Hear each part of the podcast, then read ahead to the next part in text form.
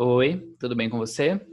Bom, eu queria muito dizer que por aqui tá tudo bem, mas eu acho que essa é mais uma daquelas semanas que é difícil pra gente ser brasileiro, né? E eu acho que o episódio de hoje, vocês já devem ter lido aí no título, eu acho que ele se faz né, muito necessário, porque com certeza tem muita gente aí ouvindo que não faz muita ideia do que rolou, ou que talvez faça ideia do que rolou, mas é, eu acho que é sempre importante a gente trazer isso quanto mais à tona, né, a gente usar as nossas plataformas para a gente defender coisas que a gente acredita, discutir coisas que a gente considera interessante. É, e como eu não me considero muito assim nesse lugar de fala e tal, é, como eu já fiz em episódios anteriores, eu trouxe uma pessoa aqui que eu acho que vai poder falar mais, vai poder educar melhor a gente a respeito disso, eu inclusive, que é a Duda Cerejo. Ela é advogada e pesquisadora do Núcleo de Direito Criminal da UFRN. Então, Duda, seja muito bem-vinda. Obrigada. É um prazer ter você aqui, né? Assim, eu queria é, te receber aqui num, num tema um pouco mais leve, mas eu acho que é importante a gente falar sobre isso, você falar sobre isso pra gente. Então, eu vou só, assim, né, se você que está ouvindo não faz ideia do que rolou, do que está acontecendo no Brasil, é, em 2018, né, dois anos atrás, a blogueira Mariana Ferrer acusou o empresário André de Camargo Aranha de tê-la estuprado é, no cama num camarim privado, né, numa festa em um clube, uma boate, assim, lá em Jurerê Internacional, em Florianópolis. É, na época ela tinha 21 anos, era virgem, e de lá para cá várias coisas, no mínimo, é, estarrecedoras aconteceram nesse processo. Primeiro porque ela vem sendo, é, sei lá, desacreditada desde o início do processo, e aí ela tem que se humilhar nas redes sociais, né, no início, para falar, para gritar, pedir ajuda, socorro, é, para trazer atenção para o caso. E várias vezes, né, como eu disse anteriormente, ela foi descreditada, as pessoas tentaram fazer ela parecer de doida, de bêbada, de tudo quanto é coisa que vocês puderem pensar.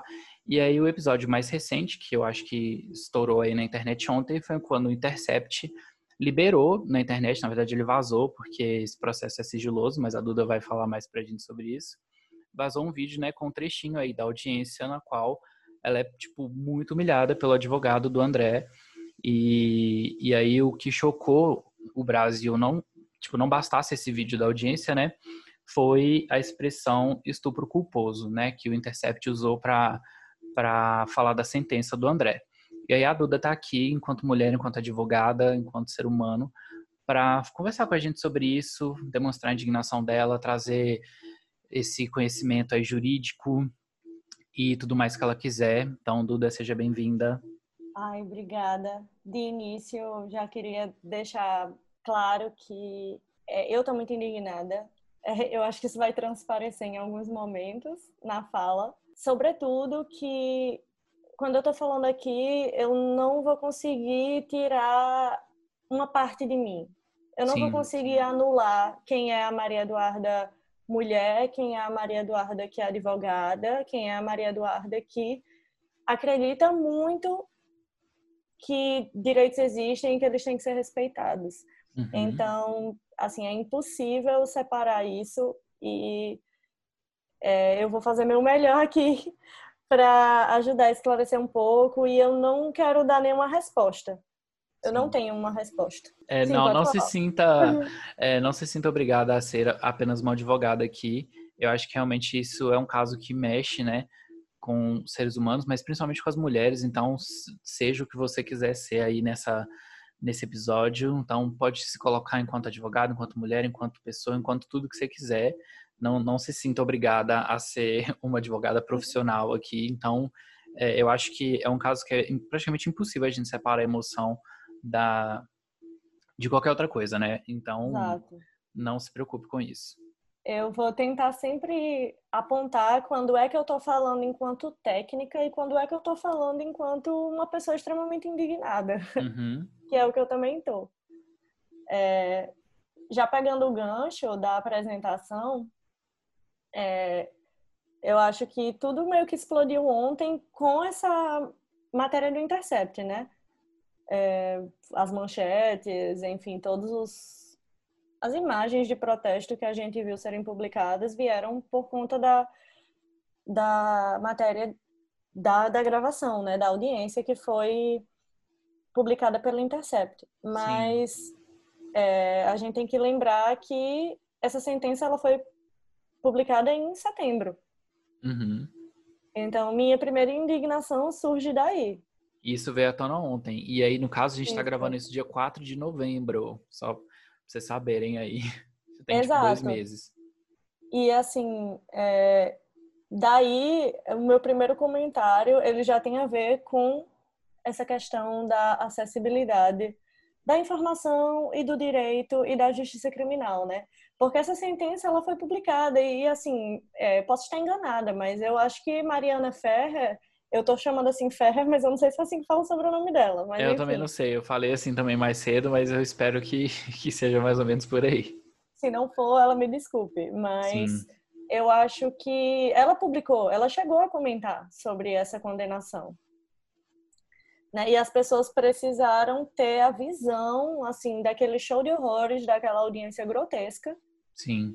É, para poderem ter acesso. Isso já fala muito sobre como funciona a nossa justiça criminal, né? Ela é inacessível, uhum. porque uma sentença de 52 páginas, que foi esse caso, as pessoas simplesmente não conseguem extrair dali é, a mensagem.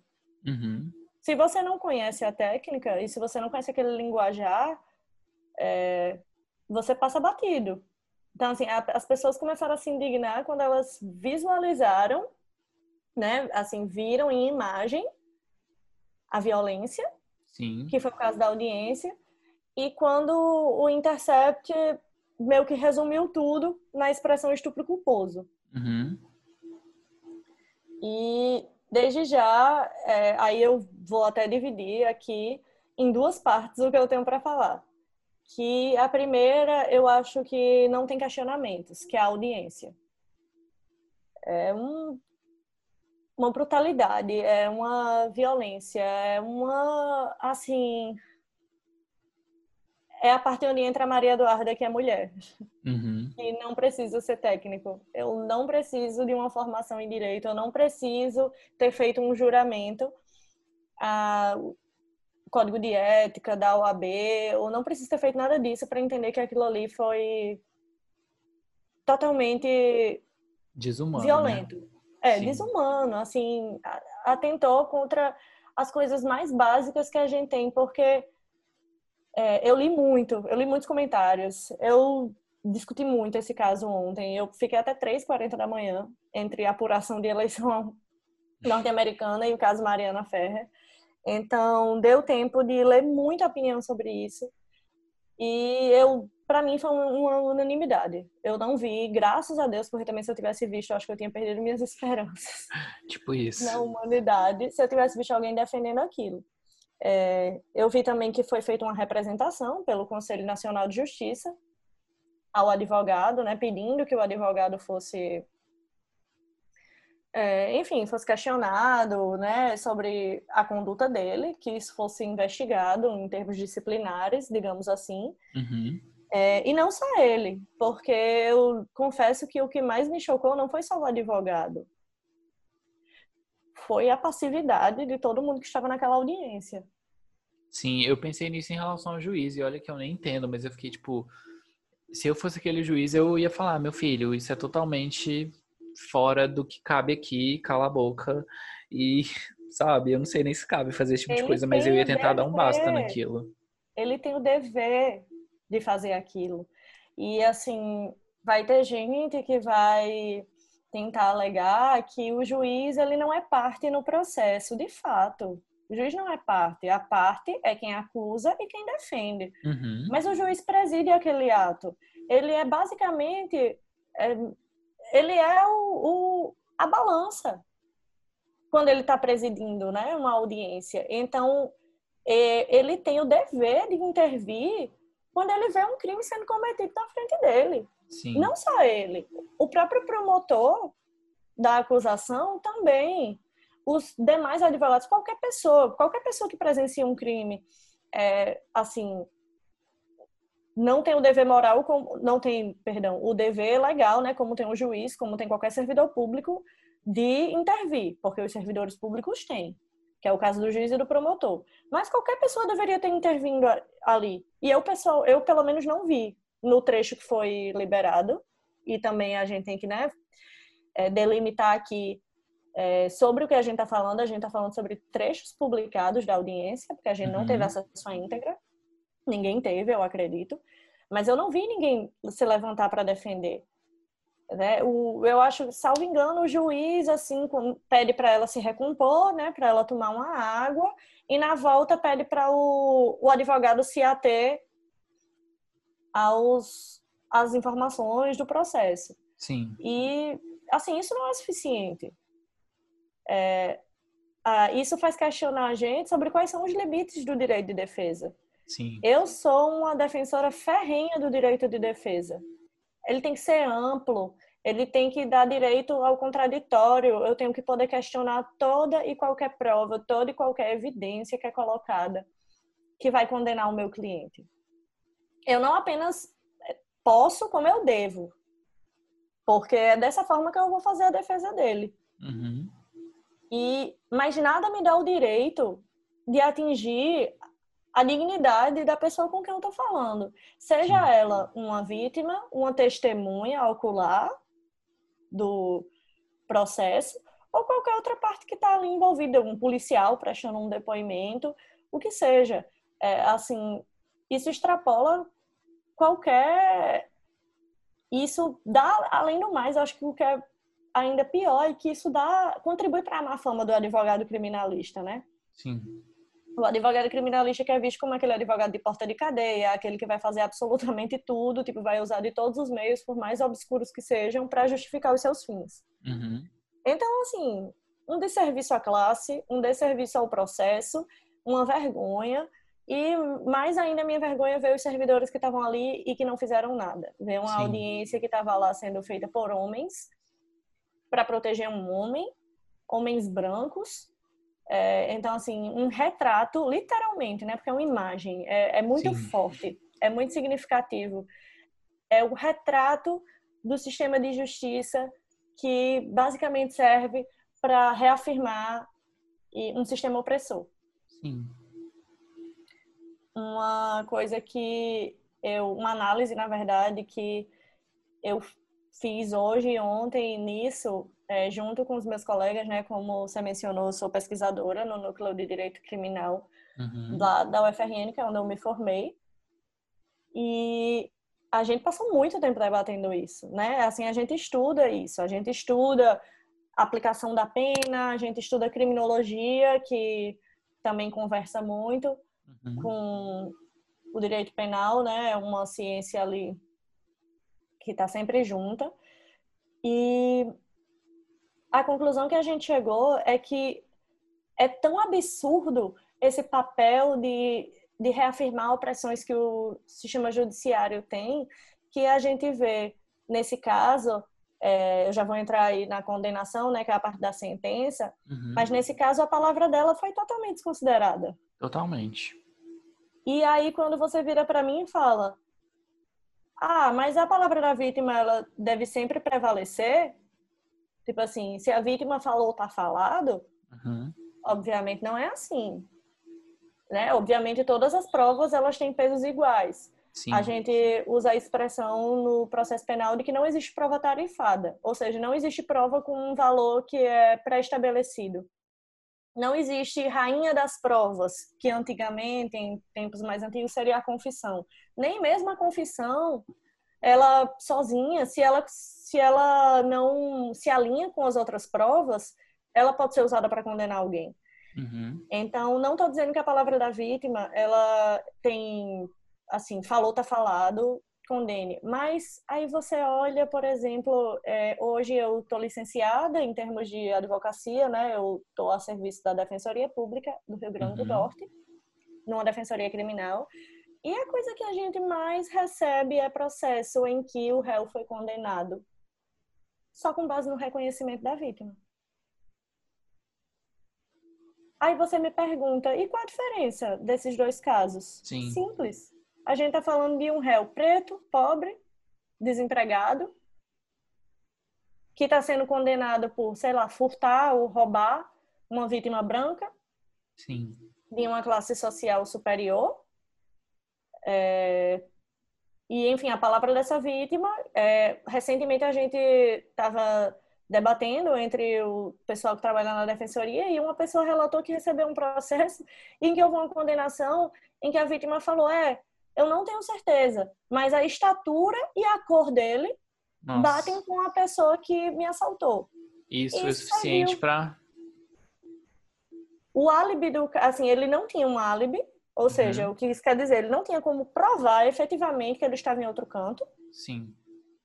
Mas não é dever dele provar que ele estava em outro canto. Sim. É dever de quem está acusando comprovar que ele estava naquele lugar. Uhum.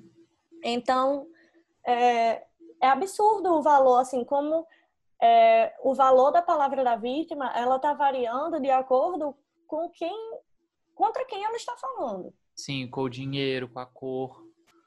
Exato, com o gênero, uhum. claramente, com qual, com qual é o crime. E eu acho que é meio que um. Eu considero, talvez que seja um senso comum, que todo mundo sabe que o grande problema dos crimes contra a dignidade sexual, que é o caso do estupro, uhum. eles têm uma dificuldade muito grande porque muitas vezes é a única prova que a gente tem. Sim. E aí é onde entra é, ah, então deve ser dado um valor especial à palavra da vítima? Sim, nesse caso, sim. Uhum. Porque às vezes é a única coisa que a gente tem. E aí a gente vai trabalhar com o quê?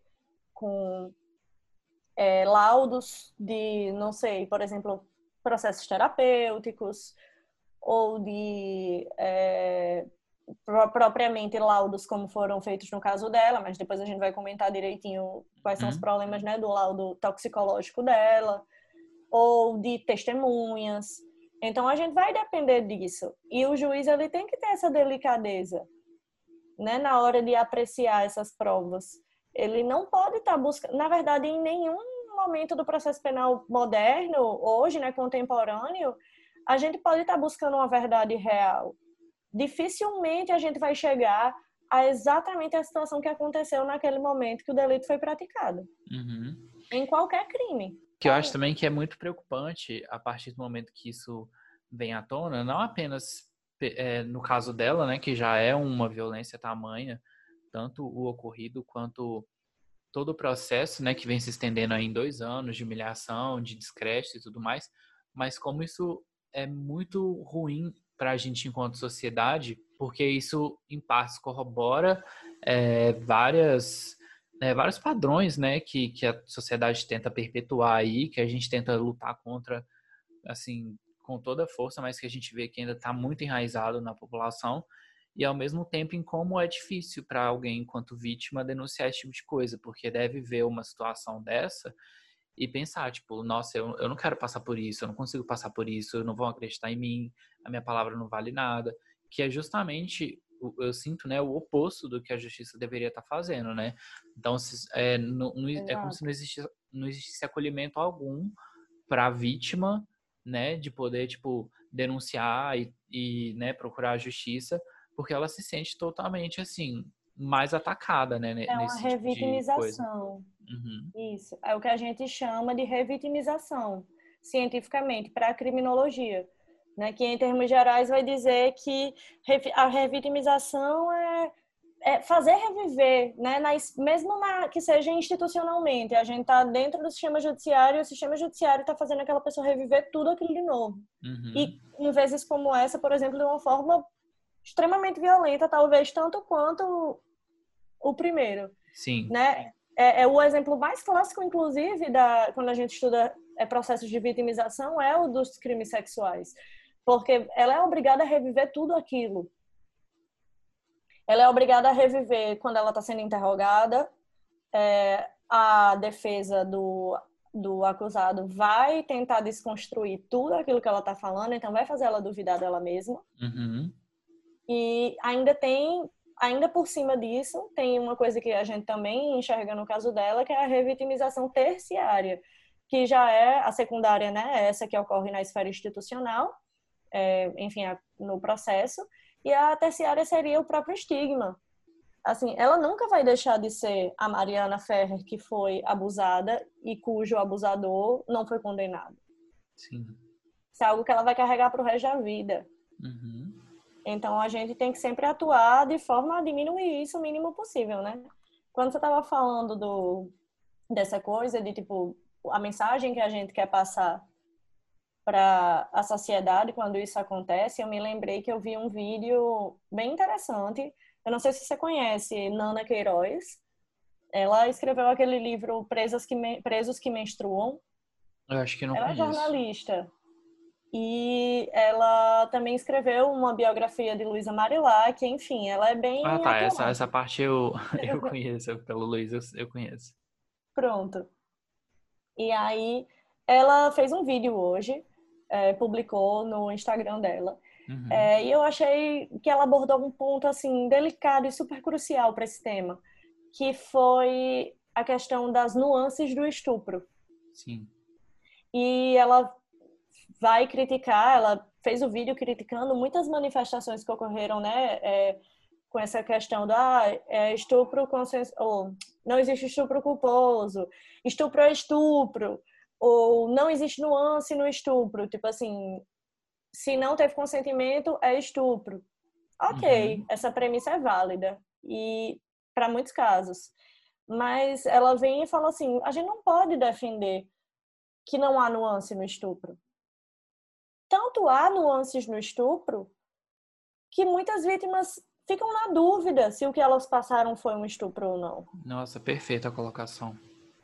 E ela fala assim, não é produtivo para a gente, enquanto movimento, enquanto né, pessoas que estão aqui atuando para tentar reverter situações de abuso de violência, que a gente defenda que não tem nuance. Tem Sim. nuances. É, vai haver ali é, eu não gosto do exemplo que ela usou, e ela mesma fala que o exemplo que ela usou vai ser criticado. Ela fala do, da pessoa que tira a carteira de motorista e fura um cruzamento. É, e que se presume que ela saiba que não deve cruzar, o, não deve né, ultrapassar aquele cruzamento, porque ela fez uma prova para estar ali que diz a ela que ela sabia que não poderia. Mas que tudo, tipo assim, passa por é, ponderações, que existem situações é, que são uma zona cinzenta, ela chama de, salvo engano, é, estupro cinzento. Posso estar enganada no termo que ela usa, mas uhum. isso é crucial, porque, de certa forma, eu enxergo isso no caso de Mariana. Não que não seja claro para mim que ela foi estuprada. É evidente. É, para mim, enquanto mulher, eu, Maria Eduarda, lendo o relato dela, vendo as imagens, enfim, para mim, é, eu jamais duvidaria da palavra dela de que ela está sendo estuprada. Uhum. O que acontece é que, de certa forma, entrou numa zona cinzenta.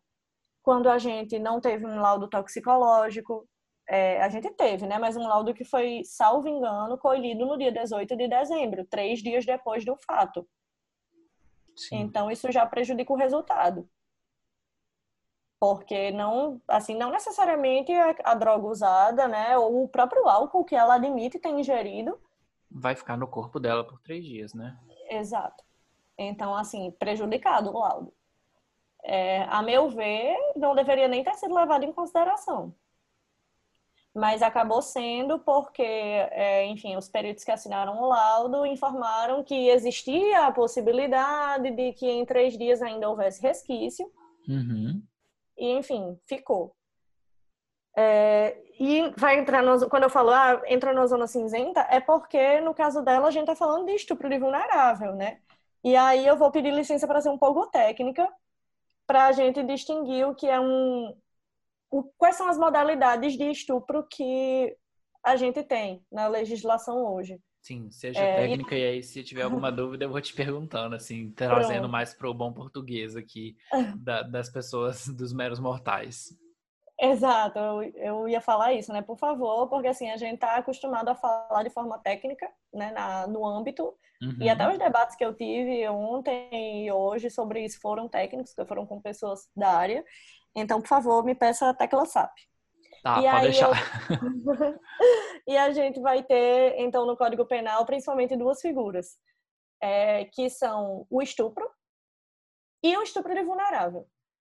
Ai, Duda, qual a diferença uhum. entre elas? Essencialmente, essencialmente é que o estupro, o simples, digamos assim, o comum, é, e aqui eu não estou dizendo comum, tipo, querendo normalizar, mas é porque Sim. é o termo. Só para diferenciar do é... outro, né? Isso, exatamente. ele é aquele do artigo 213, que ele vai falar que estupro é constranger alguém com violência ou grave ameaça a ter conjunção carnal ou praticar ou permitir que com ela se pratique um ato libidinoso. Ato libidinoso é aqui entendido como literalmente qualquer ato de conotação sexual. Sim. Um beijo lascivo, isso é uma expressão usada pela, pela área também, mas assim, um beijo, é, um toque, é, qualquer coisa. Sim. Se ele tiver aquela conotação, então aí você já entende a zona cinzenta da coisa, né? Uhum. Porque é difícil você classificar é, o que é um ato libidinoso, mas a jurisprudência, no caso, os tribunais, como os tribunais decidem, né, o que a gente chama de jurisprudência, é bem, é bem ampla a reconhecer que qualquer ato pode ser libidinoso. Uhum. E a gente vai ter o estupro de vulnerável, que é aquele do artigo 217-A, é, que vai ter a seguinte redação: estupro de vulnerável é a conjunção carnal ou a prática de outro ato libidinoso com um menor de 14 anos. Uhum. Ou, e aí é uma figura equiparada que a gente chama, vai incorrer nessa mesma pena quem, é, por enfermidade, por deficiência ou por qualquer outra causa, não tem o discernimento para ou não pode oferecer resistência, Sim. que é o caso dela. Uhum. Né? É o que ela diz e o que ela denunciou foi que ela não tinha capacidade de oferecer a resistência necessária. Ou, em outras palavras, que ela não tinha capacidade de consentir. Sim. E aí pode e... entrar uma pessoa que esteja, que tenha bebido demais, ou uma pessoa que talvez tenha usado alguma droga, ou que tenha sido drogada, né? Sim, e até se ela tiver bebido por ela mesma, ou se drogado por ela mesma. Não precisa que a, o estuprador tenha é, manipulado e tenha drogado ela para conseguir isso. Isso não é exigido para se Sim. condenar por estupro de vulnerável. Ela podia estar bêbada porque ela queria estar bêbada, porque não é uhum. crime. Claro. E, e aí o que, inclusive, Nana Queiroz ela vai falar no vídeo dela, que um dos, um dos exemplos dela dessa questão das nuances do estupro é quando as duas partes estão muito bêbadas. E aí ela dá o exemplo de uma mensagem que ela recebeu de uma leitora que a mensagem dizia assim: Eu não sei se foi ele que me estuprou, se eu que estuprei ele. Nossa. Porque os dois estavam em um estado né, de muita alteração por uso de droga ou de, enfim, outros entorpecentes. Sim. E então, assim, a gente não pode negar que tem nuances, especialmente no estupro de vulnerável. E aí, é, quando a gente fala nessa definição, a gente já pode até adentrar, então, no que foi que aconteceu? Assim, o que foi que ocorreu que causou tanta indignação nessa, nessa condenação, na verdade, nessa ausência de condenação uhum. é, do abusador de. Eu vou falar suposto abusador aqui, mas é por uma. Uma questão jurídica, né? Uma questão jurídica, uma questão uhum. de que, assim, tecnicamente ele não foi condenado. Sim. Então, é mais resguardo pessoal. é, e o suposto abusador, ele foi absolvido sob o fundamento de ausência de prova. Né? E quando se fala em ausência de... O que foi que não ficou provado, Duda? Tipo assim, tem 51 páginas de sentença. O que é que ele disse que não ficou provado? Ele disse que não ficou provado que ela estava em estado de vulnerabilidade. Sim. Ou seja, que não ficou provado que ela não tinha condições de oferecer resistência ou que ela não tinha condições de consentir. E isso para mim, Maria Eduarda, sem ser advogada, isso é especialmente revoltante, porque em nenhum momento o réu vai afirmar no interrogatório dele que houve um consentimento expresso. E como que isso por si só não é uma prova, assim, na minha cabeça de leigo, né? Sim. E aí eu fiquei pensando, para mim a maior dificuldade enquanto técnica foi pensar, certo, ele entendeu que não houve prova da vulnerabilidade dela. O laudo toxicológico não ajuda, porque ele é inconclusivo, né? Ele aponta que não teve, na verdade ele não é inconclusivo, ele é conclusivo. Ele aponta que ela não estava com tóxicos no corpo no momento que foi colhido o exame. Três dias Sendo depois. que quando eu comentei, o exame foi colhido três dias depois. Então, Uhum. assim, razoável que ela não estivesse. Sim, ele praticamente não, não tem peso, Não né? Como você provou. falou mais cedo. Isso. Porque se foi feito três dias depois, ela poderia ter tido alguma substância que né, já não estava que já tinha saído mais. do corpo. Uhum. Isso. E assim, em nenhum momento ela ficou apagada. Isso a gente sabe. A gente vê nos vídeos. Ela saiu acordada, ela ligou para a mãe, ela pediu um Uber. O Uber confirma que ela estava, né? Ela estava acordada. Ela não estava apagada. Então, eu entendo você ter dúvidas acerca da vulnerabilidade do caso. Sim. Mas aí a gente vai entrar numa questão mais técnica que é, certo, entendo que não está provada a vulnerabilidade, mas eu entendo aí que não aconteceu nada. Eu entendo que o que aconteceu aí foi uma relação sexual consensual. Porque eu pessoalmente não entendo. Sim. Eu entendo que a gente tem uma pessoa falando, um réu dizendo que praticou um ato sexual com a vítima. E, é, salvo engano, ele vai dizer, inclusive, que ele diz que não houve penetração. É, ela não tem como saber, porque ela, né, tem, ela alega esse lapso de memória, Sim. em que ela não tem nenhuma lembrança do que aconteceu. É, foi encontrado o sêmen dele, isso também tem laudo, tem laudo de DNA. O sêmen dele foi encontrado na calcinha dela. Uhum. É, foi feito o exame de DNA em três peças diferentes, se eu não me engano. O vestido, um body e uma calcinha. Tinha sêmen na calcinha só, não tinha nos outros, nas outras duas peças. Uhum. E, ou seja, há ali, né, para mim, há uma consumação de um ato sexual. Sim. Independentemente de ter havido penetração ou não. Porque, como eu falei, o estupro não é só a conjunção carnal. Conjunção carnal sendo pênis-vagina, né? Uhum. É, o coito. E. Ah, mas eu não tenho maturidade nenhuma para falar disso, mas enfim. Nesse caso, não é engraçado. O... Houve o, o ato sexual. Isso ficou comprovado, até pelo depoimento dele. E para mim, enquanto mulher, se alguém me diz que tem uma dúvida de se houve um consentimento ou não, Já não houve consentimento. já não houve. Pra mim também eu vejo dessa forma. Ah, Duda, então tenho que assinar um termo em duas vias para consentir com a relação sexual? Não. Consentimento não é dado só.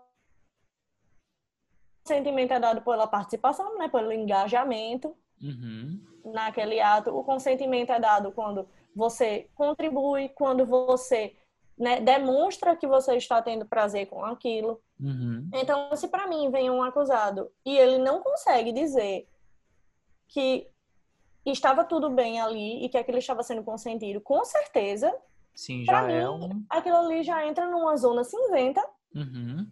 e já entra para mim como essa questão aí entraria como o estupro do 213. É, né, uma que outra coisa que eu queria.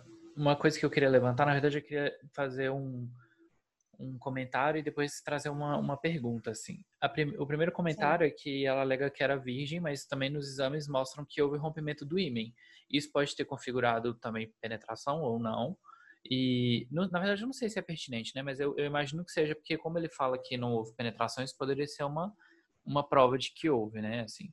E uma outra coisa que eu queria levantar, na verdade, é dizer, assim, é que mesmo que não houvesse, tipo, não tivesse tido penetração, se ela não consentiu, o que quer que tenha acontecido, mesmo que não envolvesse penetração, não entra no primeiro tipo de estupro que você falou, estupro, entre aspas, comum, que é qualquer ato é, libidinoso sem consentimento, né? Então, mesmo que não tivesse tido penetração, qualquer outra etapa dessa atividade que ela não tivesse consentido já não caracterizaria estupro? Pronto, vamos lá. É, até nos dois, qualquer ato vai ser considerado, né? Tanto no estupro comum como no estupro de vulnerável, qualquer ato libidinoso vai ser considerado. A questão da penetração é muito interessante nesse processo, porque a gente sabe que em sede de depoimento policial, o... porque assim, o que acontece num processo, né? Em linhas gerais, o... a vítima vai lá, vai denunciar, ó, isso aconteceu comigo, ela vai ter que ir à polícia. A polícia vai produzir um inquérito, que é basicamente uma investigação policial, Uhum. é, vai mandar para o Ministério Público É, e o Ministério Público vai decidir se vai denunciar ou não judicialmente aquela, aquele réu, né, aquele acusado, Sim. depois da investigação policial. Na verdade, o Ministério Público até pode fazer a própria investigação, mas isso não vem ao caso. No caso dela, foi a polícia. Uhum. Na polícia foram ouvidos, foram ouvida ela, a mãe dela, é, o acusado. E o acusado nega que tenha havido qualquer, né, é, qualquer interação sexual entre eles dois.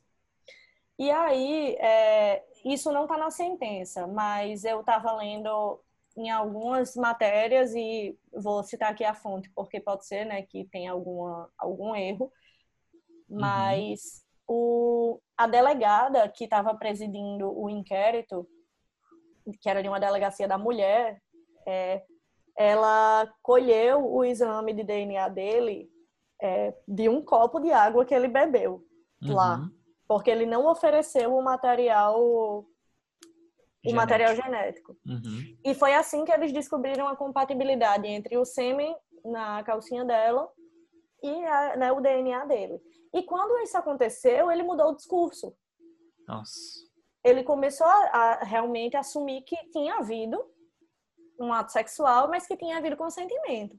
Então, isso por si só já é, né, assim, é, já deveria, ao menos, pesar negativamente porque ele trocou a versão dele no, no, no curso do, da investigação.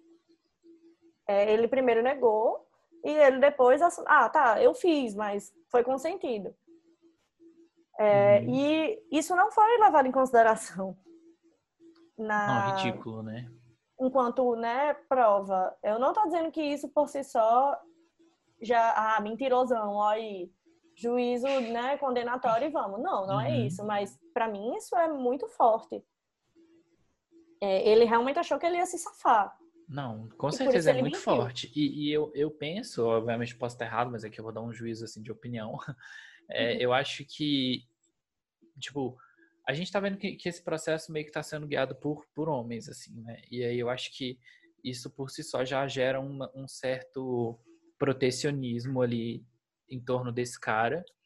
E, e aí eu, eu queria né, levantar isso, assim, você acha que se tivesse uma mulher presente em alguma etapa disso, no caso uma mulher que eu falo assim, é, um oficial de justiça, enfim, um policial, no seu termo, um advogado, uma juíza, você acha que ela poderia ter tido uma visão diferente e com isso ter constatações ou, enfim, caminhar para um, esse processo para um outro caminho favorável à vítima? tem aquela frase, né? Eu não vou saber atribuir a autoria, mas é genial que não há maior corporativismo do que aquele entre homens. Uhum. É, isso é bem evidente no caso. É, e assim, evidentemente, eu não posso falar com juízo de certeza, né? Que uma mulher é, faria diferente. Mas é, eu tenho muita convicção de que nenhum juiz ele se despe quando Sim. ele veste a toga.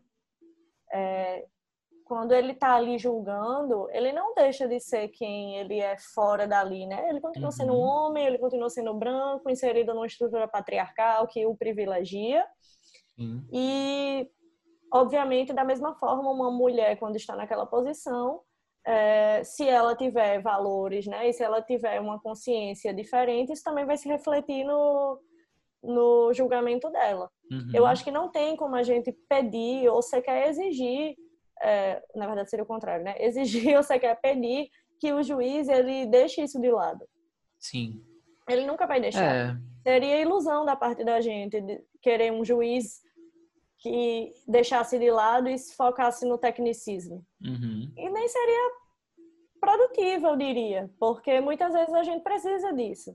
A gente, porque, justamente porque a lei ela não vai cobrir tudo, né?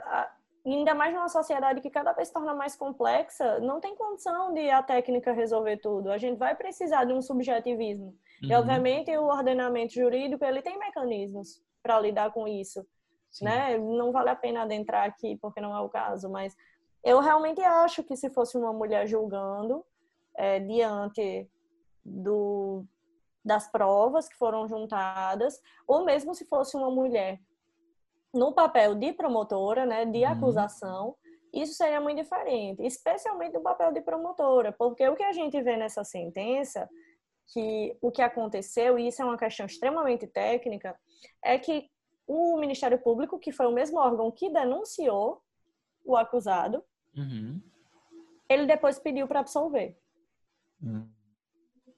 Então, o que aconteceu? Ele foi lá, denunciou, falou, ó, tem, né, indícios de autoria e provas da matéria, indício de autoria no caso, né, tem, é, digamos assim, uma fumaça aqui de que realmente isso aconteceu, que Sim. ele é o autor, e tem a materialidade do que aconteceu. Houve um ato sexual. A gente precisa apurar se esse ato foi consentido ou não. Uhum. Levou para o juiz. O juiz presidiu uma instrução. E é basicamente colher provas.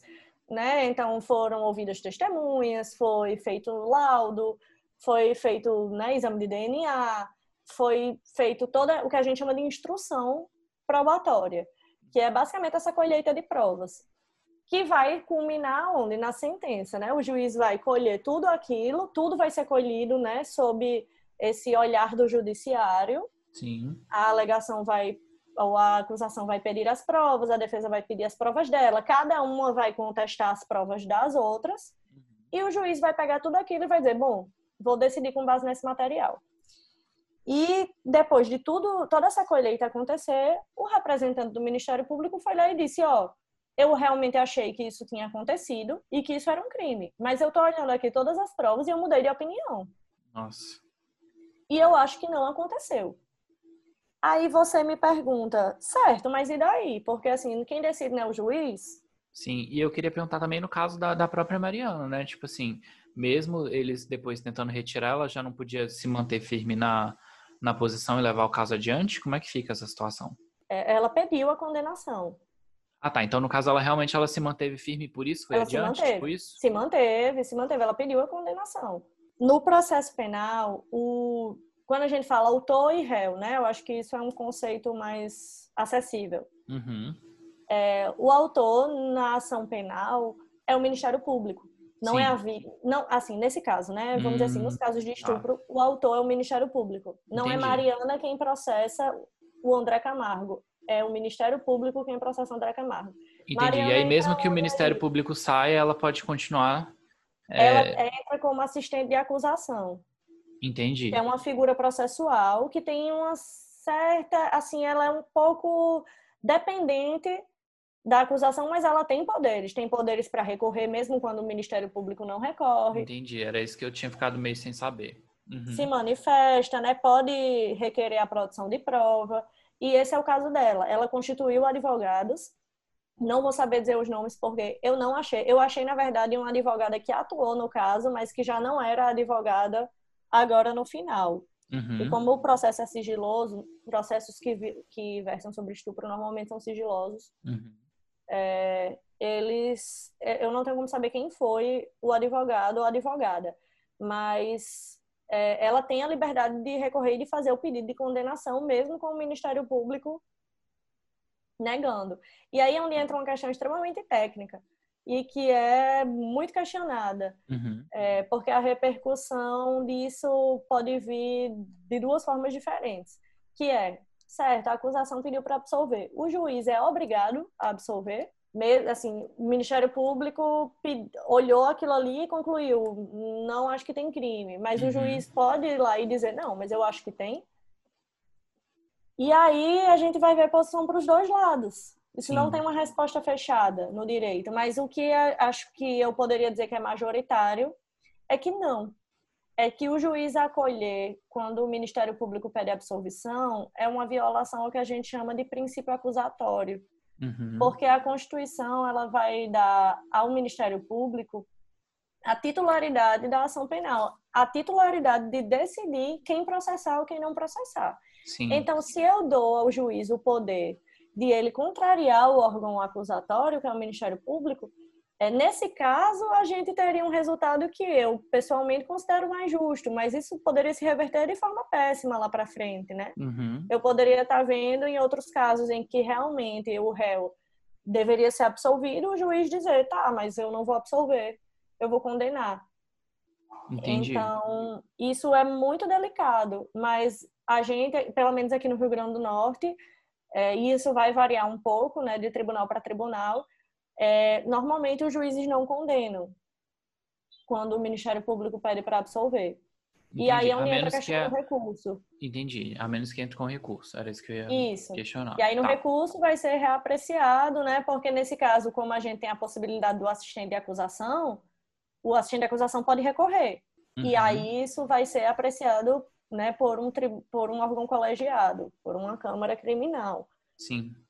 Mas é muito delicado falar nessa questão do Ministério Público. Acho que a culpa aqui, entre aspas, da, do resultado final foi do Ministério Público. Foi o Ministério Público quem pediu.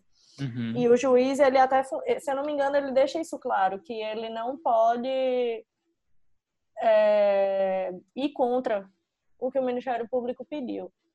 Entendi. É, a não ser que seja, obviamente, e aí é, eu fico até rindo porque hoje, quando eu estava conversando com as meninas, e minhas amigas, que, enfim, são de todos os lugares do país, são pessoas com quem eu trabalhei, né, é, quando, quando a gente trabalhou na Disney. Isso é um fato que uhum. não veio aqui na conversa, mas, enfim, isso aconteceu. E são pessoas de vários lugares diferentes, enfim, vivências diferentes. Uhum. E eu, nenhum é da área. E aí eu falei assim, ah, mas a não ser que isso seja teratológico, e as meninas ficaram tipo assim, o que é Seja teratológico, gente? Uhum. Mas é tipo isso, teratológico é uma coisa absurda. E aí, a não ser que, obviamente, seja um pedido absurdo do Ministério Público, aí você pergunta, esse pedido dele foi absurdo? Para mim, foi. Para mim, fazia muito mais sentido, quando eu olho, eu chego a duas conclusões que eu poderia ter tomado se eu fosse o órgão acusatório nesse caso, aquelas, uhum. querendo ser promotora de justiça. Não, mas eu, mas... eu ia justamente te perguntar isso, assim, tipo, e agora? O que, que você acha que poderia ter sido feito, ou o que, que você vê que ainda talvez possa ser feito ou não? Era justamente isso que eu queria te perguntar, porque a gente falou muito no que aconteceu, no que foi investigado, nos pesos que as coisas têm, como que funciona essa parte processual toda, mas tipo assim, né? E agora? O que, que, que, acontece? Eu acho que a gente chegou num ponto de, de indignação que, ok, a gente entendeu tudo que rolou, mas e agora, né? Tipo, ter tido essa movimentação foi suficiente para alguma coisa? Tem como recorrer? Tem como. Enfim, o que, que você acha? O que, que você sabe? O que, que você faria diferente? Como que Pronto. você pensa isso tudo? Vamos lá. É, eu até ontem de madrugada estava tweetando e falando sobre qual seria a minha conclusão. Eu acho que quando eu olho para a técnica por trás desse processo, o que eu acredito é que esse processo deveria ter sido desclassificado, que é quando basicamente o juiz observa o que está sendo narrado ali, né, os fatos que foram apreciados, porque no processo penal a gente não julga artigos, a gente não julga é, a, o delito pelo qual o Ministério Público, tipo assim, o Ministério Público falou, ah, estupro de vulnerável. O juiz pode ver aquilo e dizer, certo, os fatos aqui, para mim, não são estupro de vulnerável, é estupro comum. Uhum. Isso não é cerceamento de defesa, o juiz pode fazer isso. E eu acho isso é o que a gente chama de desclassificação. É, e aí, para mim, isso poderia ter virado um estupro comum. Ele poderia ter dito, ok, eu não tenho certeza, eu não tenho prova aqui da vulnerabilidade dela, mas eu tenho, assim, convicção, eu tenho a palavra da vítima dizendo que ela não consentiu com aquilo, que ela não tem memória com aquilo, o acusado ele não consegue fazer uma prova, né, que ele não consegue comprovar que ela consentiu.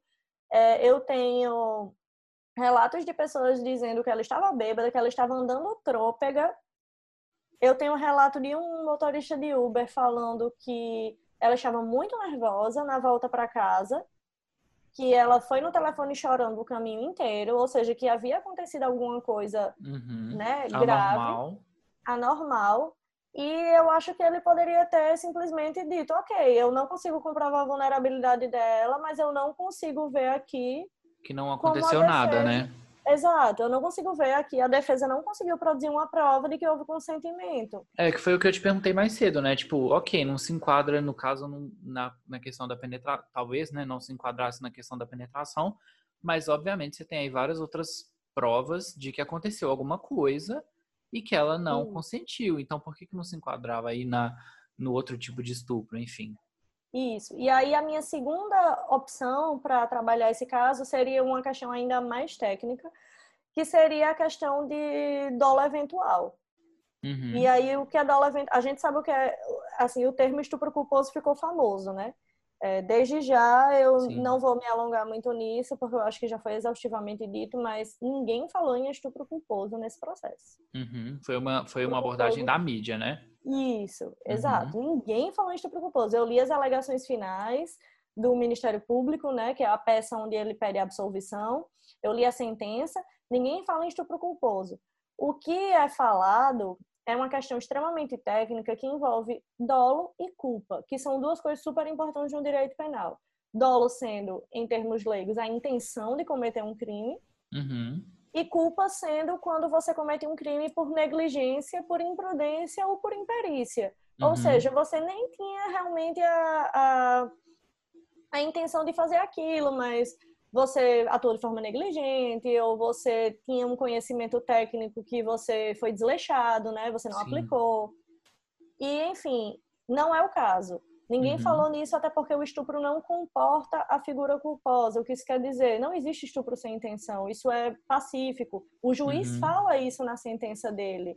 É o único momento que ele fala em culpa, é o que ele fala. Eu não posso. É, o raciocínio lógico dele né, que foi o que foi malversado pela mídia, foi o seguinte: é, o dolo, o estupro, ele exige dolo, ou seja, ele exige intenção, ele exige que o, o autor, né, o abusador, ele tenha a intenção de praticar uma conjunção carnal com alguém, uhum. mesmo sem consentimento.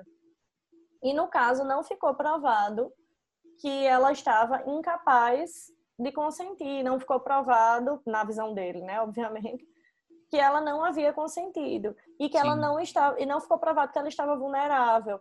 Então, se não ficou provado isso, não ficou provado que ele tinha como saber que ela estava vulnerável, é onde entra a questão do dolo, uhum. né? Porque eu só posso dizer que ele tem dolo se ele olhar aquela pessoa ali, ver que ela não está consentindo e mesmo assim continuar. Uhum. Mas o nosso direito, ele tem uma figura que é chamada de dolo eventual, é como se fosse uma espécie de dolo, uhum. digamos assim. O que basicamente acontece, é, eu vou fugir da técnica aqui, talvez pessoas da área vão questionar, mas o dolo eventual é quando você aceita o risco. É quando o exemplo mais clássico de dolo eventual é o homicídio culposo, desculpa, homicídio culposo não, que não é culposo nesse caso, mas é um homicídio na direção de veículo, né, quando você está embriagado. Uhum. Isso, porque você assumiu um risco. Você sabia que isso podia acontecer. Sim. E você foi lá e e assim, algumas pessoas aí normalmente o homicídio é culposo, né, quando é na direção do veículo automotor, mas já tem jurisprudência, ou seja, já tem tribunais decidindo que em determinadas situações há um dólar eventual porque você aceitou o risco. Tem até uhum. um julgado que é bem famoso, que é o do cara que estava bêbado, dirigindo na contramão e atropelou uma pessoa. Uhum. Então, assim, ele totalmente assumiu o risco de, Sim. de né, machucar alguém. E, para mim, isso pode ser enquadrado no caso, porque a gente tem muito testemunho dizendo que ela estava bêbada. Sim. E, óbvio, é, é difícil você dizer é, o quão bêbada uma pessoa tem que estar para né, perder as suas faculdades uhum. mentais de consentir. Eu não sou idiota, eu não sou hipócrita, todo mundo aqui já transou bêbado. Sim. E pode, pode ter sido muito bom em muitos eventos. Uhum. É, na minha experiência, graças a Deus, eu nunca passei por uma experiência ruim nesse, nesse campo. Uhum. Mas eu não posso dizer que se você aborda uma pessoa que está bêbada, andando com as pernas trocadas, como é dito por mais de um testemunho, uhum. eu não posso dizer que você não está assumindo um risco. Sim. Você claro tá. tá. Uhum. Especialmente, né, numa, numa coisa tão delicada que é uma relação sexual. Uhum. E, então, eu acho que haveria espaço, assim, que ele não precisava ter.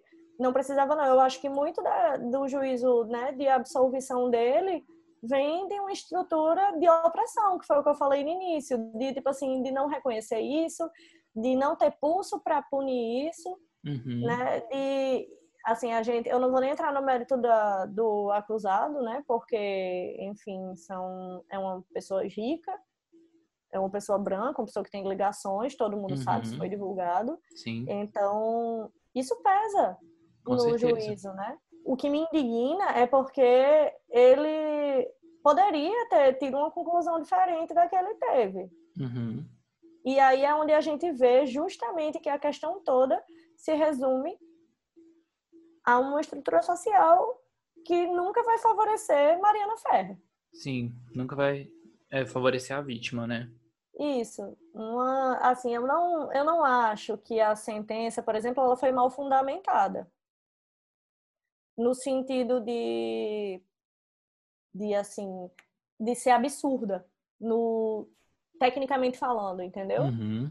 É, na apreciação das provas eu acho que foi absurda, mas ele conseguiu construir e isso é a melhor e a pior coisa do direito, que é você sempre pode correr por dois caminhos diferentes, né? Nada é fechado, nada é a beleza da advocacia é isso. Quem gosta de advogar gosta uhum. exatamente disso, né? Da, do, daquela coisa que não existe uma versão só dos fatos, existe a minha, a sua e a de uma terceira pessoa que está uhum. só assistindo. É, eu não acho que a sentença tenha sido mal fundamentada para a conclusão que ela adotou. Ela adota um caminho que é opressor. Ela, ela no um caso, a justiça, o juiz. Isso. Uhum. A sentença, o juiz, ele tinha ali a opção de proteger a vítima, Ou... de coibir uma prática é, né, questionável, uma prática reprovável, uhum. e ele optou por não fazer isso. Sim. Ele tinha ali caminho para as duas coisas, né? Porque o juiz ele reconhece que houve um ato sexual, ou seja, ele reconhece que quem praticou o ato sexual foi o André Camargo.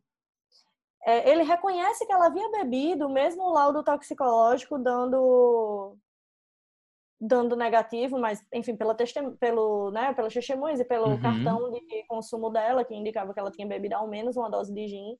Sim. É, e ele basicamente olha e fala: Ah, mas nesse caso, como eu não consigo comprovar que ela estava né, apagada, porque o que ele queria, eu acho que era que ela tivesse apagada. Uhum. Ele não reconhece que pode haver uma vulnerabilidade em você estar. Tá... Antes desse estado, né? Antes desse estado, exato. Que é ridículo. É, e é isso que, que é, é especialmente né, triste, e é isso que deixa a gente sem força e deixa a gente a gente tem duas opções, né? Resistir ou desistir. E assim, num primeiro momento a gente fica sufocado. Eu me sinto falando com a parede às vezes, porque a gente vê que as coisas ali não são preto no branco, uhum. né? E assim eu e aí, ah, aí a gente vai, a gente pode passar a noite aqui falando desse caso, mas eu acho que aí vem ainda a questão da história do estupro culposo, que para mim não ajuda, para mim é um desserviço.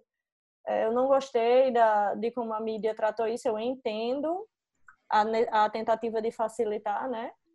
É, eu ia até te perguntar isso, assim, é, se você achou que, que teve alguma coisa boa, pelo menos em ter gerado revolta, que gerou interesse no assunto, ou se não, foi totalmente um serviço, não deveria ter sido não, claro, abordado claro assim nunca. Não, eu acho que não pode dizer que não teve. Seria hipócrita da minha parte, assim, mas eu acho que a, a audiência por si só o, o conteúdo da matéria deles é, já seria passível de gerar indignação. E eu acho também que a gente não pode culpar só o Intercept, né? Assim, as pessoas, hoje a gente tem a tendência de né, jumping to conclusions, de, enfim, tirar as nossas conclusões lendo pouco e sem se inteirar do caso. É, uma manchete é... fala mais do que qualquer reportagem, né? Assim. Exato. E aí, assim, ah, tem a responsabilidade do correio realmente de não ter usado um termo tão. Assim, o que me irrita não é nem o intercept, sabe? Porque o negócio é que eu vi professores de direito penal, é, até o professor Kleber Masson, que ele é citado na sentença como um doutrinador, né? Como uma pessoa que explica o direito, uhum. ele fez um vídeo explicando que não existia estupro culposo. Assim, as pessoas partiram do pressuposto que aquilo realmente foi alegado. Sim. E eu acho que nesse caso isso é um pouco contraprodutivo, porque a gente não está lutando contra o que é realmente, com perdão da palavra, escroto nesse caso, que é o fato de que haviam provas de que haviam meios, assim, que havia ali até uma questão de um pouco é, eu vou usar o termo política criminal, embora eu saiba que não é o caso, porque política criminal quem faz não é o juiz, Uhum. Mas o juiz ele tem ali, né, um, um papel também, enquanto ator, enquanto servidor público, enquanto ator da justiça, é a figura que a gente remete quando a gente fala em fazer justiça. Sim. A gente olha para a figura dele, do juiz que está ali ouvindo acusação e defesa e que vai tentar decidir da forma mais justa. E eu não acho que seja justo olhar para a quantidade de provas, olhar para toda a situação e dizer que não teve nada errado ali.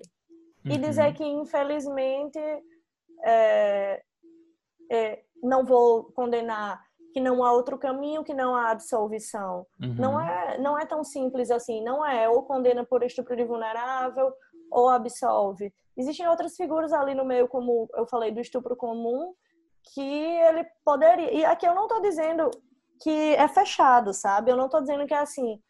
Ah, com certeza é um estupro comum, vai dar certo, ninguém vai recorrer porque essa é a decisão mais acertada. Uhum. Mas que eu acho que o que tem que ser alvo de indignação não é.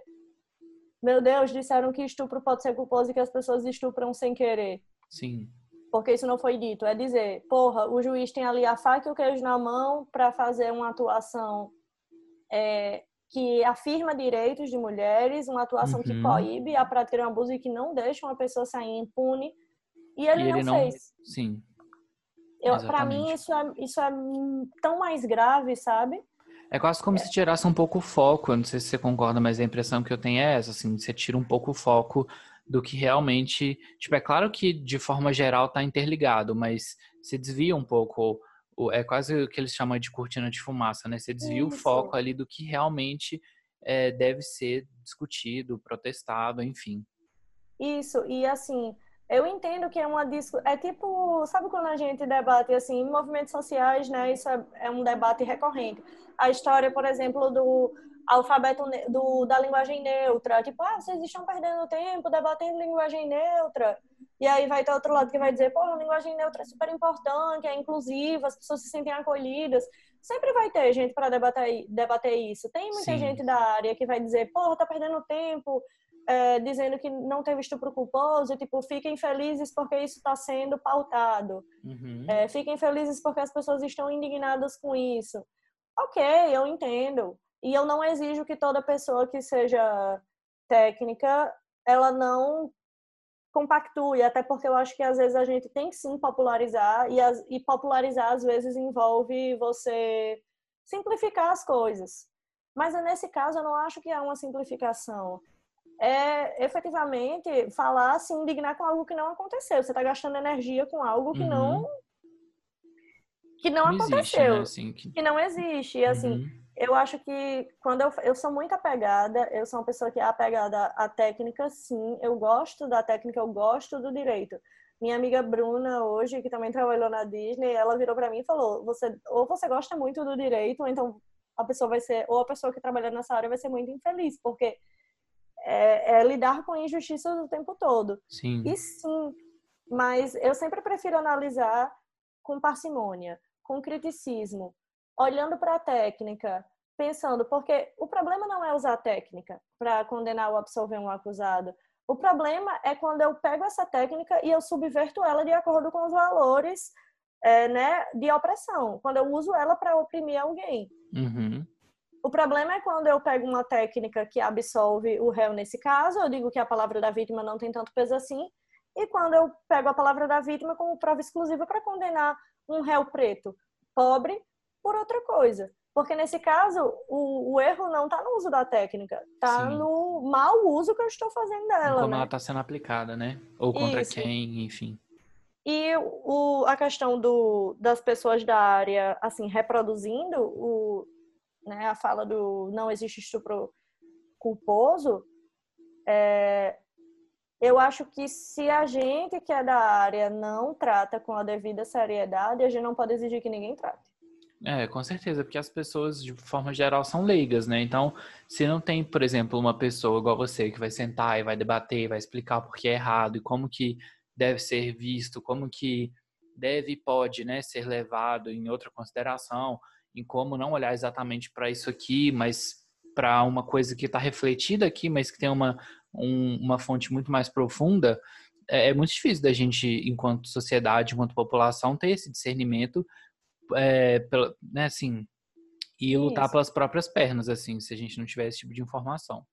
E eu acho que no caso do direito, em tempos de tanta fake news, isso perpassa também, né, cautela. Cautela na mensagem que eu vou passar, cautela na, na forma como eu vou levar esse conhecimento a outras pessoas, porque é, se eu estou falando para um público que não é técnico e eu uso um termo que não existe, essa pessoa vai reproduzir aquele conhecimento e ela vai dizer: não, mas uma pessoa técnica me explicou dessa forma. E aí vai achar que é verdade, né? E isso é tomado como verdade. Então, no papel de uma pessoa que é, tem o conhecimento técnico para falar sobre isso, eu, Maria Eduarda, não me sinto confortável de achar ok, de dizer vou usar. Eu não fiz Sim. nenhum post falando em estupro culposo. Eu comentei o caso no Twitter, é verdade, mas justamente criticando isso. Eu tenho que ter cautela, eu sou da área. É, a gente não ouve um profissional da saúde usando termos à toa. Sim, inventando e, enfim, colocando coisas que não existem, Sabe? Né? E aí, assim, eu acho que é, assim, questão de cautela e, bom, não posso obrigar ninguém, né? Mas é como eu vejo as coisas, é como Sim. eu gosto de, de atuar, é, sempre prezando por tentar ser técnica, tentar Sim. ser o mais, o menos emocional possível, digamos assim. É uhum. óbvio que, como a gente falou no início, né? Não dá pra... Não dá pra separar totalmente, né? Exato, mas a gente tenta. É, eu queria te perguntar, assim, acho que para fechar, porque a gente acho que abordou muita coisa que eu acho que era exatamente interessante, era exatamente o foco da conversa, mas eu acho que talvez quem está ouvindo a gente ainda deve estar tá com essa dúvida do e agora, assim, tipo, existe alguma coisa que pode ser feita no caso da Mari, tipo, ela pode, Mari assim, né, gente íntimo, mas é, ela pode recorrer de alguma forma, ou é isso mesmo, e ele tá inocentado e acabou, ou não, só pra gente, tipo, não, trazer o nosso pseudo fechamento, assim, para esse, pra esse assunto. Então, é, diante do fato de que o processo é sigiloso, e eu também não vi isso nas matérias que eu li, nem nos comentários, é, eu acredito, assim, eu tenho muita convicção que a defesa dela recorreu. Não apenas existia a possibilidade, como eu acho que é o certo a se fazer. Sim. Né? É, e aí, recorrendo, né? A gente tem o, é, um sistema recursal ainda que pode levar muito tempo, isso a gente sabe. Eu acho que né, no caso do ex-presidente Lula, isso ficou bem exaustivamente debatido, as uhum. problemáticas do nosso sistema recursal, mas existe. E é justamente nesses casos que a gente tem que ser um grande fã do sistema recursal. Sim. É, Gabriela Prioli, ou Prioli, também nunca sei como fala o nome é. dela, é, ela fez vídeos no Instagram, ela foi muito atacada, né? É, eu vi e, que ela assim, se envolveu numa polêmica, mas como eu também não tenho muito embasamento técnico, eu preferi não, não me aprofundar muito, porque eu nem sabia se ela estava certa, se, se o povo estava certo em condenar ela e tal. Aí eu fiquei, ah, vou, vou esperar é. alguém que eu confio da área me falar o que eu faço aqui para eu me informar, porque eu estava completamente perdido. Então acho que esse vai ser o momento. na real, que o marido dela era DJ residente da, da tal, do tal lugar onde ocorreu o crime e por isso ela seria parcial. É, uhum. Pessoalmente, eu acho que essa alegação, tipo, ok, poderia ser, de fato, mas é, se você for ver o pronunciamento dela, eu acho que eu segui bastante a mesma linha dela. E eu estou aqui nesse momento exatamente concordando com uma fala dela nesse momento uhum. ontem, que foi a do sistema recursal. É, eu vi que, que ela, ela falou, falou do Lula, que você também usou de exemplo pra gente, né? Isso, e aí é, é, porque a comparação que ela fez foi infeliz. Tipo assim, ela usou. Eu acho que o tom dela foi infeliz, sabe? Porque ela fez tipo assim. Uhum. Ah, vocês defendem que no caso de Lula é, não pode condenar sem prova, mas que nesse caso pode condenar sem prova. Tipo, ela meio que deu a entender isso. Na verdade, eu não tô sendo justa com a fala dela, porque eu não tô falando direito aqui. Uhum. Mas o fato é que eu achei ela. Eu entendi a mensagem que ela quis passar eu achei que ela falou de uma forma correta sim, e especialmente quando ela fala da questão do sistema recursal, que a gente tem que sim né, defender que existe a possibilidade, que exista esse duplo julgamento, para evitar justamente que coisas como essa aconteçam, né, que a, a decisão de um juiz, que como eu falei, envolve aí uma zona cinzenta, ela seja reapreciada. Dessa vez sim. por um colegiado, né? Por mais de um juiz, por desembargadores. E sim, esse julgamento pode ser revertido. E depois disso, ele ainda né, pode subir em recurso especial extraordinário, eventualmente, que é o que a gente chama de né, dos recursos que vão às, aos tribunais superiores, que é o Superior Tribunal de Justiça e o Supremo Tribunal Federal. E pode chegar lá ainda. Então a gente pode esperar um desfecho desse caso daqui a daqui a uns bons anos, né?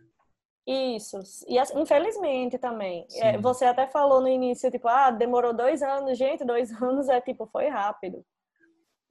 Né? Dependendo do, do lugar. Infelizmente, uhum. demora muito. E isso é, um, isso é uma vitima, vitimização para ela também, né? Sim. Assim, ficar sem desfecho esse tempo todo. Mas sim. É, é porque a gente começa a falar que a gente quase esquece que tem uma, uma pessoa, né? Uma vida aí no meio que que isso para ela é, é uma realidade diária, né? Não é tipo, ah, a cada dois anos você escuta falar. Tipo, ela tá inserida nesse contexto todos os dias da vida dela, assim. Então. Exatamente. É exatamente isso. Tipo assim, a gente faz esse bafafá, né? Teve o bafafá quando ela é, denunciou. Sim. Em dezembro de 2018 todas as vezes que saiu algum resultado, eu vi, sim, é, eu vi pessoas também. se movimentando. Tipo, uhum. é, acho que a hashtag era Justiça por Mari Ferrer. Uhum. É, mas, assim, na vida dela, isso não é a cada um a cada ano, né? Meses. Sim, é. todos os dias. Na vida dela, isso é todos os dias. Então, eu acho que até por respeito a ela, a gente tem que se apegar, sim, e olhar para isso com calma Sim. É, e ler direito as coisas e não simplesmente sair reproduzindo. Tipo assim, eu me recuso a compartilhar um vídeo daquela audiência. Não sei, é tão difícil, sabe? Mas eu não, eu não consigo nem assistir aquilo direito. Sim, eu, eu vi uma vez também. É, exatamente, eu assisti uma vez para entender o que estava rolando e fiquei totalmente assim fora de mim mesmo, assim, aéreo, de pensar no absurdo e de me colocar no lugar dela, assim, de imaginar o que que deve ter sido aquela exposição, aquela humilhação, aquele, é, enfim, igual a gente Eu falou, né, que... aquele momento desumano mesmo, e, e ela pedindo respeito, então, assim, realmente é uma, é uma coisa que, que dói na gente de assistir, assim. Demais, demais. Eu acho que, assim, não é relacionado ao que ela ainda pode fazer no caso, né, porque isso aí realmente eu acredito que a defesa dela recorreu é, e poderia ter feito isso mesmo, deveria. Uhum. Mas eu acho que o que a gente tem mais que fazer é que é atentar para isso. É de tipo assim, as pessoas olham para aquela violência que ela sofreu na audiência, é, mas em certa medida é, a gente vê muita gente reproduzindo aquilo quando a Sim. gente está falando de uma vítima de, de abuso, né? Uhum. De uma uhum. vítima de violência sexual a gente sempre quer entender, tipo assim, sempre em certa medida questiona. A gente uhum. não dá o, digamos, o benefício da dúvida. Sim. Que é o mínimo. O mínimo que eu tenho que dar é o benefício da dúvida. Uhum. É, e eu acho que eu vi alguns tweets nesse sentido também, é uma coisa que eu concordo muito. Tipo assim, do mesmo jeito que você está indignado com esse tratamento, eu espero que você fique indignado quando seu amigo senta na mesa do bar Sim. E ele tá, tipo assim, questionando alguma coisa dessa, ou contando alguma história que é super, é, assim, que objetifica uma mulher uhum. pelo que ela veste, uma história que vai questionar a, né, o, as intenções e os objetivos de uma mulher em agir de forma A ou B. Então, que naturaliza que um pouco, né, esse, esse tipo de coisa e que acaba fortalecendo esse, esse sistema aí patriarcal, esse machismo e essas Exato. situações todas nesse sentido, assim. Porque realmente Porque são atitudes que a gente vê ao nosso redor o tempo inteiro e que se a gente não se posiciona, vão continuar se repetindo, sabe? Então, do mesmo Exato. jeito que a gente se choca com um caso desse, a gente tem que se chocar e tem que reclamar quando acontece nas nossas microesferas pessoais, assim, de, de tio, de pai, de vô, de amigo, de primo, enfim de piada, de contação de caso, igual você tá falando mesmo, assim, é de realmente se impor, falar, olha, isso não é legal. Sim, exatamente. Esse confortável para fazer aquilo. Tipo assim, ele é, eu não tô dizendo que ele não cogitou, né, que algumas posições ruins poderiam, né, que as pessoas poderiam achar ruim o que ele estava fazendo. Mas no final das contas ele achou que o saldo de fazer aquilo seria positivo. Sim. Então, né, assim, não só isso, tipo, depois Rodrigo Constantino também deu um depoimento, né, gravou, acho que foi uma live, sei lá Péssimo. o que ele fez. Uhum. Também meio que endossando aquilo também. Então, para além de, das possibilidades jurídicas de Mário Ferrer no processo, uhum. eu acho que o que a gente pode fazer é não deixar isso acontecer nessas, micro, nessas microesferas, que é o que você falou. Adorei esse termo, é perfeito. É, e eu acho também que até naquela, nas colocações que eu acho que veio, vieram até do, desse Rodrigo aí, que eu nunca tinha escutado falar nele até hoje, isso pode ser porque eu tô muito aqui dentro da minha bolha, ou pode ser porque eu tô me preservando de certas coisas, tipo, não consumo rádio, é, a rádio Jovem Pan, por exemplo, porque eu acho que eu já não compactuo com muito que rola lá, pânico, na, pânico, enfim, várias coisas que eles falam, eu já não gosto, então eu não consumo. Mas, assim, esse discurso vem muito de dentro de casa, assim, do tipo, ah, o que, que ela estava fazendo sozinha num bar? Por que, que ela bebeu? Por que, que ela foi lá com ele? Por que, que ela estava com tal roupa? Por que, que ela se colocou nessa situação? E, e, é aquilo que a gente sempre fala, mas é, de novo, né? O óbvio precisa ser dito. E aí a gente vê que, na verdade, não é óbvio, porque se fosse, não seria Exato. tão repetido, né? Mas, tipo, foda-se, meu anjo, foda-se a roupa que ela tava, foda-se com quem ela tava, o tanto que ela bebeu. Nada disso dá direito de um cara fazer isso com uma mulher, entendeu? Com qualquer pessoa que seja, enfim. Mas nada disso dá o direito de você é, se apossar de uma outra pessoa porque ela tá com uma roupa assim, porque ela tá te provocando, porque ela é isso, porque ela é aquilo.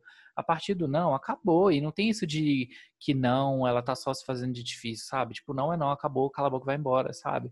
E a gente tem que. Isso. A gente tem que. E esse não pode vir em qualquer pé, né? momento, né? né? Esse não pode vir em qualquer momento. Eu posso estar tá lá, tá lá curtindo e de repente eu não tô curtindo mais. Sim, e aí acabou. Exato. Pois e da é. mesma forma um homem, tá? Assim, é porque realmente não tem nem se comparam os números, né? É, eu tô fazendo falando aqui por amor ao debate. Uhum. Mas e vice-versa, mas obviamente a situação é muito mais crítica para um lado da balança. Exatamente. Mas é isso, sabe? Eu eu pretendo continuar atento e forte, como diria a minha grande diva Gal Costa. Sim, eu acho que é essencial. Mas e é essencial de todas as pessoas, né? Mesmo que a gente se diga aí aliado da luta, é, é essencial a gente estar tá atento e forte na nossa microesfera, nas piadas machistas, nas colocações, nos casos, nas piadinhas. A gente sempre tem que, que fortalecer essa nossa opinião, né? Esse nossa opinião não, né? Esse esse pensamento de, de imposição de que o não realmente é não e que tem que ser respeitado e que não importa a roupa, não importa a situação, é não e acabou e você não tem o direito e ponto final, assim, não tem nada que vá contra isso. Independente adoro... do quanto você tente fazer piada e tal, acabou, não tem. Eu adoro aquela metáfora do consentimento é uma xícara de chá. Sabe qual é? Não, não conheço. Traz aí pra é gente. Uma, é, é uma tirinha. Uhum. É, e é até em inglês. Ele é tipo assim, consentment is a cup of tea. Eu acho que tem até um vídeo, um videozinho que é tipo, você não dá chá para uma pessoa que não quer.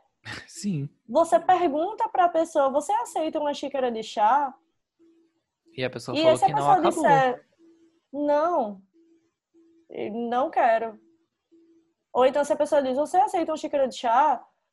É, e ela, ela diz, aceito. E ela toma, ok. Ou então se você simplesmente oferece uma xícara de chá à pessoa e ela não fala nada, mas ela toma o chá, uhum ok, ela aceitou aquilo. Agora você vai pegar o chá e você vai enfiar a goela abaixo na pessoa? Não.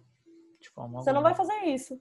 Se ela não tá ali, se ela não tá ali voluntariamente pegando aquele bule, enchendo aquela xícara, ou te dizendo, eu quero uma xícara de chá, ou você oferecendo, você quer uma xícara de chá, e ela dizendo aceito, não tem consentimento. Uhum. Isso é até um bom, um bom exemplo de como esse, da delicadeza desse caso, né? Porque Sim. no caso a gente não sabe o que aconteceu, a gente não sabe como essa xícara de chá ela foi oferecida, mas a gente tem a palavra da vítima dizendo: eu não queria tomar chá.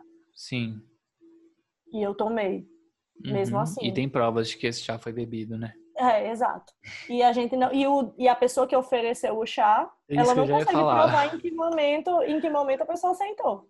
Ou seja, esse, esse exemplo do chá foi perfeito, foi genial. É, eu queria, é, assim, é, é, é, um, é uma tirinha, assim, tem um videozinho até, é, é, bem bom. Chama, eu acho que Key and Consent.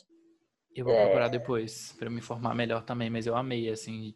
E acho que para quem tá ouvindo a gente também já ficou um exemplo muito claro, né? Se já não era, né? Que eu acho que já era muito claro para todo mundo, mas se faltava um, um exemplo aí mais mais, sei lá, é palatável, mais é, sei lá, fácil de digerir. Menos violento. Exatamente.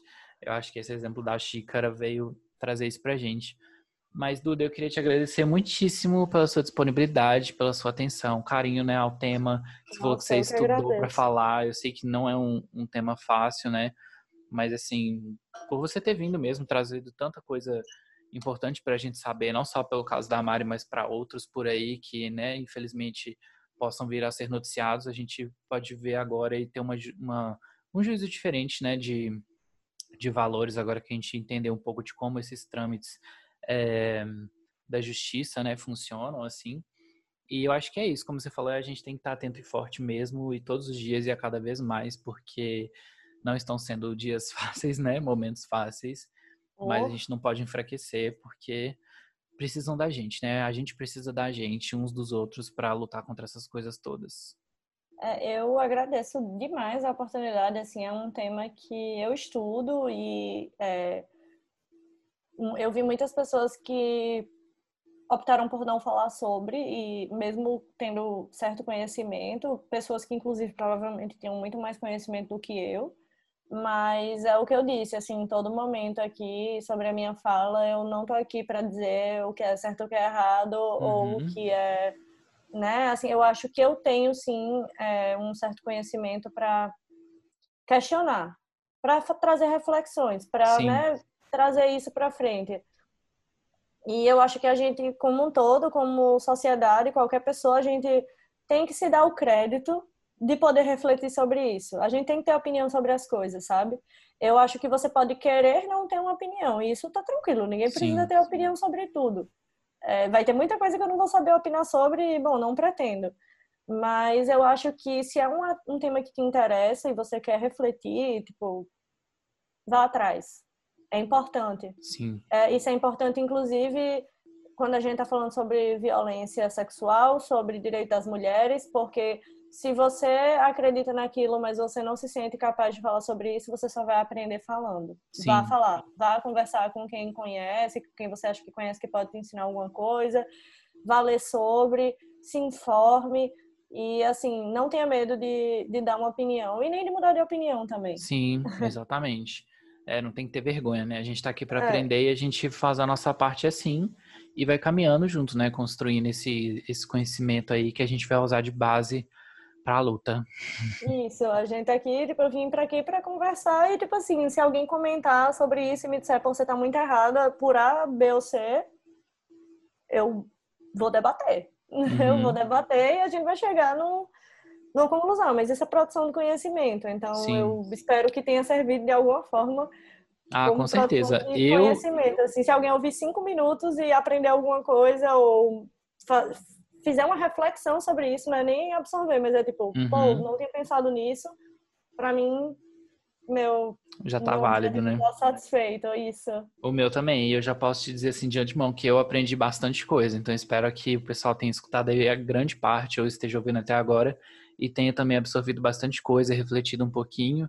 E acho que absorvido um pouco de, de combustível aí, né, para futuras discussões, para futuros debates e e para a caminhada como um todo. Então, de novo, muitíssimo obrigado. Seja bem-vindo aí para voltar em outros temas, espero que melhores, né? Assim, mais, Vamos mais leves. boa. É. Tá difícil, mas. Tá difícil. Isso, a gente consegue. E para você que está ouvindo a gente até agora, muito obrigado. E a gente se fala semana que vem, dentro ou fora da vitrola. Um beijo.